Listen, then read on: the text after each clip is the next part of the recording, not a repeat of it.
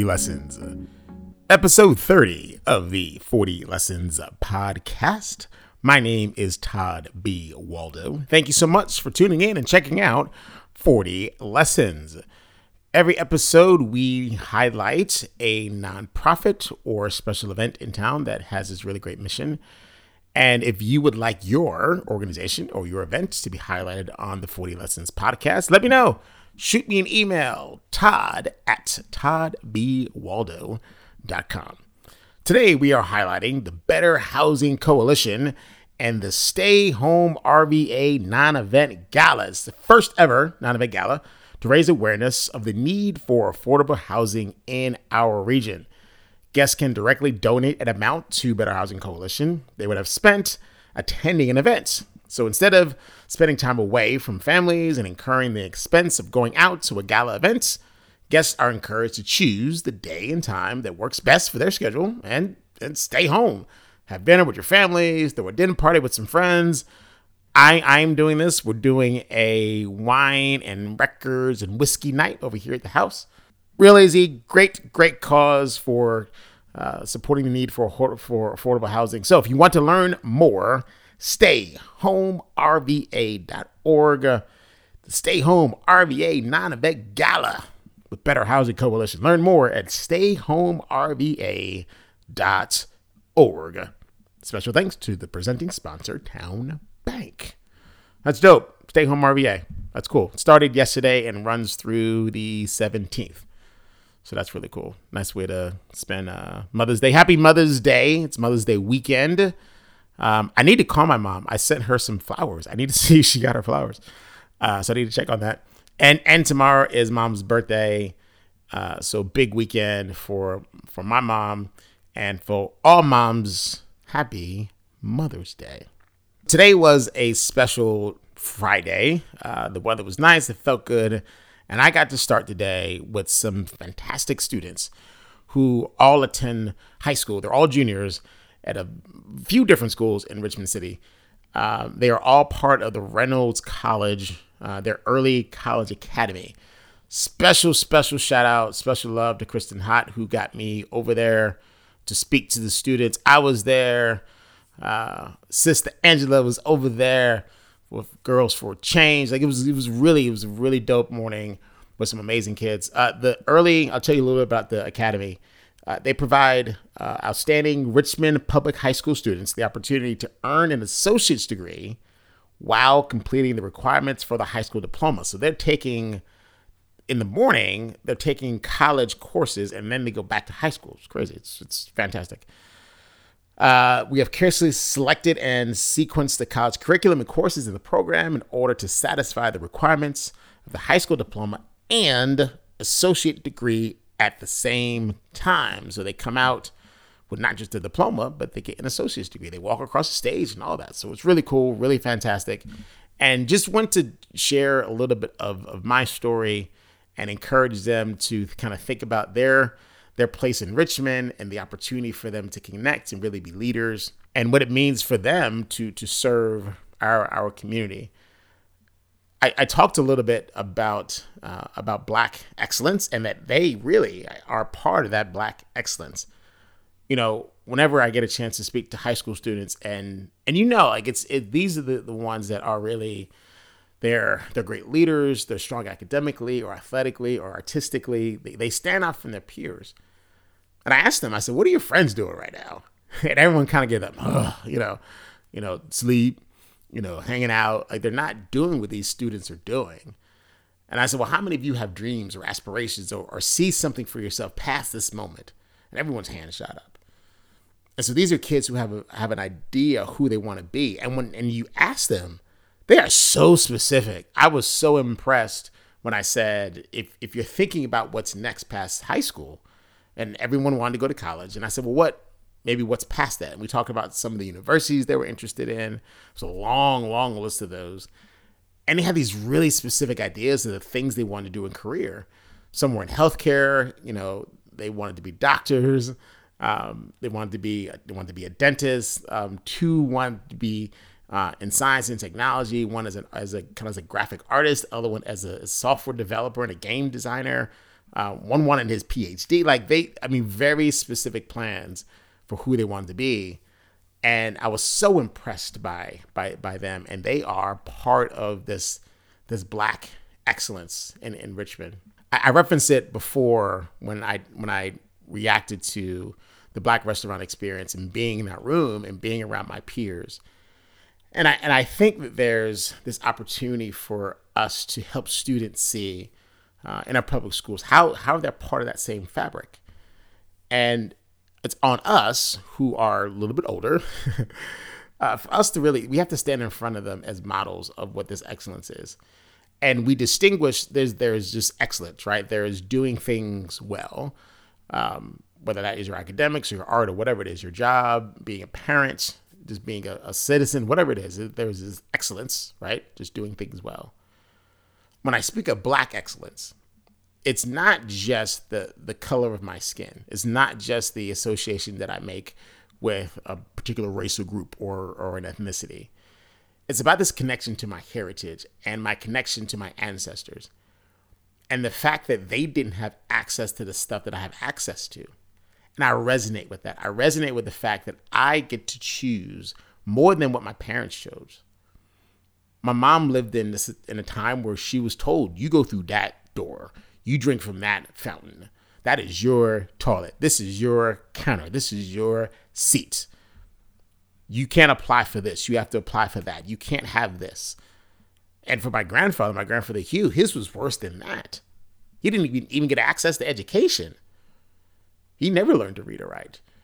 And so, looking at what I have and performing in whatever capacity that is in any work that I do, when I do it well and I do it with excellence, I connect to black excellence because I know that it is a privilege for me to do what I do.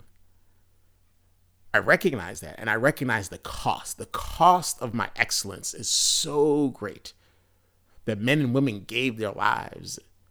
They stood in front of dogs and let the water hoses go on top of them and they felt the batons on their back that felt the, the, the pain in their feet as they marched and walked and didn't ride buses and, and walked around the streets and, and shouted loud and shouted proud about who they were.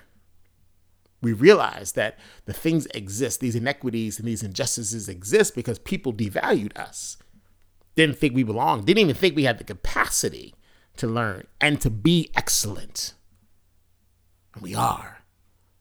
Um, quick aside, I just bought Black Panther uh, so appreciate Amazon for letting me do that today. so um, we bought the, of course, my daughter and I sat and watched it tonight, and we watched the special footage. And Black Panther emerged in the 60s and 70s, and they talked about this. is really great commentary of, of writers of the comic and folks who were writers and, and directors in the movie. They talked about how important it was to introduce this character at a time it was so contrary to the narrative of black folks in our country. You have a character who's king, who is stronger and smarter than the white superheroes. And he's from Africa, and he's from an amazing place in Africa that is so well, well beyond any other place in the world. Complete opposite of the narrative of what what the value of black people, the life of black people, and the capability, the capacity of black people our excellence is connected to those those ideas of who we could be and how we've disrupted that and dismantled that and gone contrary to that. And so now we have this amazing opportunity to be our best selves and to show people this is this is not just excellence, but this is the excellence of, of us and who we are. And the unfortunate thing is that we still have to prove that. We still have to prove that our lives matter. We still have to prove that we are worthy. We still have to prove that we are equal because those racist ideas, they still persist. Those racist ideas, they still exist in our systems, in our practices, in our policies. That's why our transportation system in the city is still broken. We're trying to make it better. So shout out to GRTC, trying to make it better. I hear you. All right. Education still broken, still un- unequal, still unjust housing, health, safety. The list goes on and on. So we know that. And so when we stand in front of our young people and we recognize their excellence in who they are, and we recognize their future. It's on us as their leaders to, to model something good for them.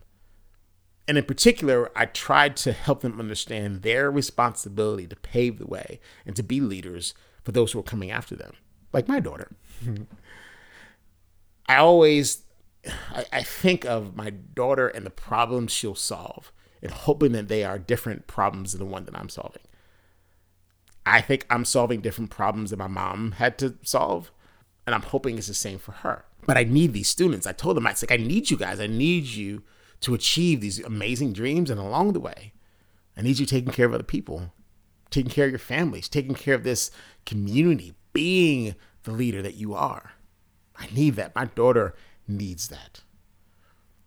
So you have to do it, just like I have to do it, just like our predecessors did. If they didn't march, if they didn't sit, if they didn't get arrested, if they didn't get beaten, if they didn't get spat upon, if they didn't hear all the words of racism shouted at them, if they didn't cut through those lines, if they didn't do that work, then we we will have access to what we have access to today. So while we're encouraging them to be their best selves and be excellent, help us help us secure a better future by being being leaders.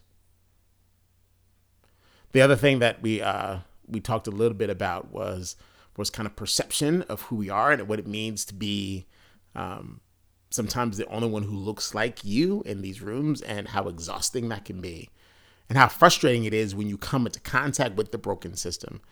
One young man, he was talking about being recruited, and he was recruited by um, someone who was so it was a, it was a black, I think it was a black faculty, talking to him, and he said, "Man, I don't, I don't know how to feel about that. Like it was obvious that it was set up that way, that they deliberately chose to have a black staff person talk to talk to him. And he's like, man, I don't, I don't know what to feel about that. And I said, well, you could be offended by that. Like, yeah, it's it's it's it's unfortunate and demeaning to think that you know we got to get the black person to talk to the black student because no one else can talk to black people but black people. Like that's ridiculous.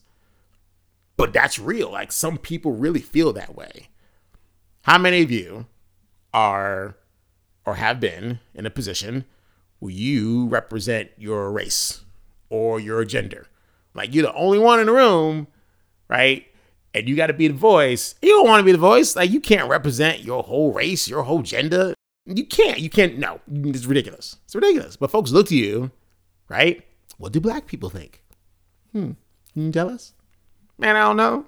Tell you what I think. So that's ridiculous. right? But he was feeling that. He's like, I don't, I don't know how I should feel. And I said, Well, yes, the system is broken, and there are people with those very racist ideas, and they will throw that at you. And so your job is to navigate through that. Know who you are, be secure in your identity. Know that. And if you get a chance to you yourself be in charge and be a leader, change that system, man. Change it so that inequity does not continue. I caught up with it with another friend later, and we were talking about language and um, some of our frustration around how some in our community just don't use our language very well and not realizing that and this is past slang. Like that's one thing but i'm talking subject verb agreement and conjugation of verbs just good use of the language. Realizing that for so long we were disconnected from education. And when you have communities coming up disconnected from good education they're going to find a way to communicate and they're going to get their own grasp of the language. And so you have people who learned English and maybe not the right way, and they taught that to the next person, to the next person, and that that you know starts to be consistent throughout some of our communities. And so when you hear people talking, you realize, man, this is really connected to those very deliberate things that were done to disconnect us from education, because education was freedom and it was access. So there's there's this opportunity for us to to see ourselves better and to understand what's possible. What's possible when we lean into the excellence that's within us. When we ourselves don't believe these racist notions and we see ourselves as good and excellent and wonderful and amazing as we are. And let that shine and let that come out of us. That's really my hope for, for, for you. My hope for you is that you that you realize that. You realize the greatness within you. And then share it. I mean, share it, call it light, let your light shine. I mean, just let it let it pour out of you and into someone else. Pour it into them. Pour in hope and love and joy and your smile. Just realize what you got. Give it away. And for for all of us, my hope is that we would just more collaboration, cooperation, connection. Like there's there's something special when when when we get together. When excellence connects with other excellence and and and we feed off each other and we we create something just spectacular and amazing. We're stronger together, especially when we can have the same agenda. Right? When we can get together and have the same agenda of community investment where we're pouring in our time, talent, energy, our resources, our money, all that to make our city better, to make our people better, our communities better, our families better. When we when we get on that agenda, we can we can do some things and really transform this community. So that's that's my hope for for all of us. My name is Todd B. Waldo. This is 40 Lessons. Thank you for listening. Send me your comments, send me your feedback. Email address is todd at toddbwaldo.com. As always, please take care of yourself. And let's make sure that we're taking care of each other. Thanks for so much for listening, and uh, we'll talk to you next time.